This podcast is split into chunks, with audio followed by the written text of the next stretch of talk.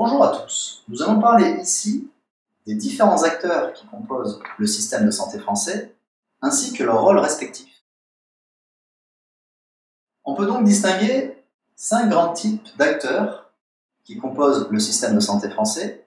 Donc tout d'abord les offreurs de soins, les établissements de santé, les structures de prévention, les producteurs de biens et services en, santé, et enfin les bénéficiaires. Donc le premier acteur majeur du système de santé français, ce sont ce qu'on appelle les offreurs de soins. Ces offreurs de soins regroupent des professions médicales et pharmaceutiques, ce sont donc les médecins, donc qui peuvent être généralistes ou spécialistes, les pharmaciens, les chirurgiens dentistes ou les sages-femmes. Ces offreurs de soins regroupent également des auxiliaires médicaux tels que les infirmières, les masseurs kinésithérapeutes ou les orthophonistes. Ils peuvent avoir des statuts et des modes d'exercice divers, puisqu'ils peuvent être libéraux, salariés, ou avoir un mode d'exercice dit mixte, c'est-à-dire qu'ils peuvent avoir une partie de leur travail en libéral et le reste, le reste salarié. Des réseaux de santé pluridisciplinaires, donc ce qu'on appelle des maisons de santé pluridisciplinaires ou MSP, peuvent intégrer des médecins, des infirmières et d'autres professionnels de la santé, constitués pour favoriser l'accès aux soins, la coordination, la continuité ou l'interdisciplinarité des prises en charge et exerçant, exerçant donc dans des maisons ou centres de santé. Ces professionnels de santé qui travaillent au sein de ces structures sont essentiellement chargés de soins de premier recours et de la prévention. Ainsi, ils doivent élaborer un projet de santé attestant de leur exercice coordonné. Ces maisons de santé sont alors appelées à conclure avec l'Agence régionale de santé un contrat pluriannuel d'objectifs et de moyens préalablement à tout versement d'une aide financière par l'agence. Deuxième acteur du système de santé français, les établissements de santé qui couvrent des champs d'intervention différents, hospitaliers ou médico-social, avec des statuts qui peuvent être publics ou privés. Ainsi, les établissements hospitaliers ou médico-sociaux sont répartis en plusieurs catégories. Des établissements publics, des établissements privés d'intérêt collectif conventionnés, comme par exemple les hôpitaux privés ou les centres de lutte contre le cancer ou de dialyse, et des établissements privés dits à but lucratif. Les établissements hospitaliers délivrent des soins généraux, donc ce qu'on appelle la MCO, médecine, chirurgie, obstétrique, et ou plus spécialisés, tels que la psychiatrie et la santé mentale. Ils assurent ainsi le diagnostic, la surveillance et le traitement des malades, des blessés et des femmes enceintes. Il délivre les soins, donc le cas échéant palliatif, avec ou sans hébergement, sous forme ambulatoire ou à domicile. Il concourt aussi à la médecine d'urgence, avec répartis sur tout le territoire des services d'urgence, des services d'aide médicale urgente, le SAMU, pour la régulation, et des services mobiles d'urgence et de réanimation, le SMUR, pour les interventions.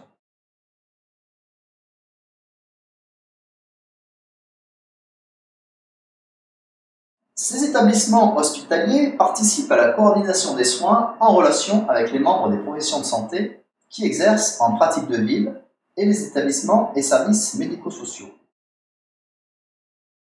Ils peuvent aussi développer des alternatives à l'hospitalisation qui ont pour objet d'éviter une hospitalisation à temps complet ou d'en diminuer la durée.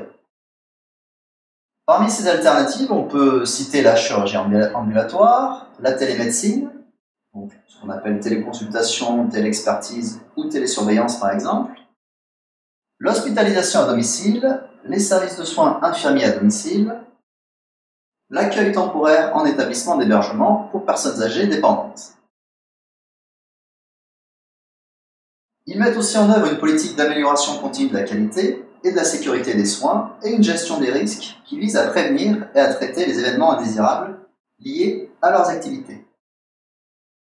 Enfin, ils sont chargés de prendre en charge l'enseignement et la formation professionnelle, ainsi que la recherche scientifique et médicale. Donc ça, c'est le rôle des hôpitaux publics.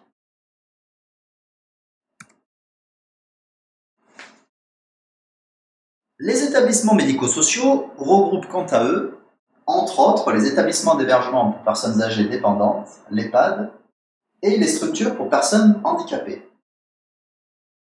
Ils ont pour mission d'apporter un accompagnement et une prise en charge au public dit fragile, en situation de précarité, d'exclusion, de handicap ou de dépendance. Ils sont chargés d'évaluer et de prévenir les risques sociaux et médico-sociaux. Ils sont chargés de faire des actions d'assistance dans les divers actes de la vie, de soutien, de soins et d'accompagnement, y compris à titre palliatif.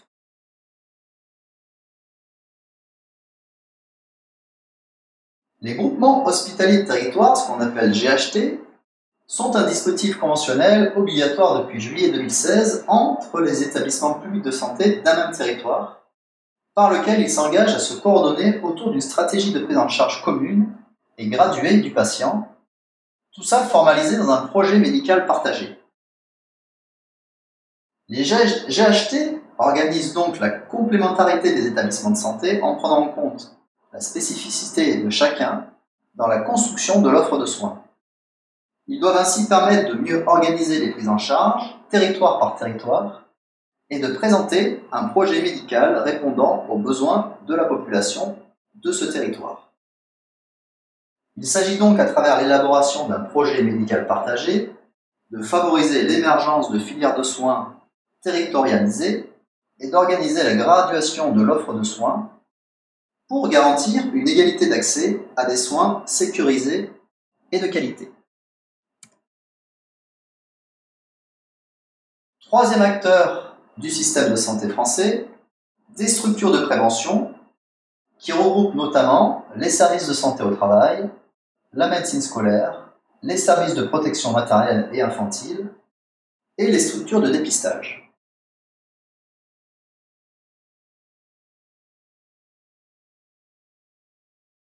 Il existe également ce qu'on appelle des producteurs de biens et services en santé, donc comme l'industrie pharmaceutique, qui obéissent à des logiques économiques de marché. De plus, c'est un secteur soumis à une forte contrainte réglementaire, car il faut garantir la sécurité des médicaments.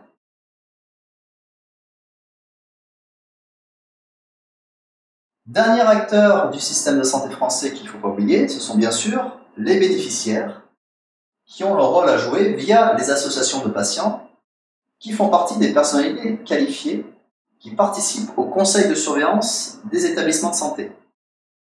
Donc le rôle du conseil de surveillance des établissements de santé est centré sur les orientations stratégiques et le contrôle permanent de la gestion des établissements. Ainsi, ces associations, si elles sont régulièrement déclarées, et si elles ont une activité dans le domaine de la qualité de la santé et de la prise en charge des malades, peuvent faire l'objet d'un agrément en vue de la défense des droits des personnes malades et des usagers du système de santé, ainsi qu'aux actions de formation et d'information qu'elles conduisent.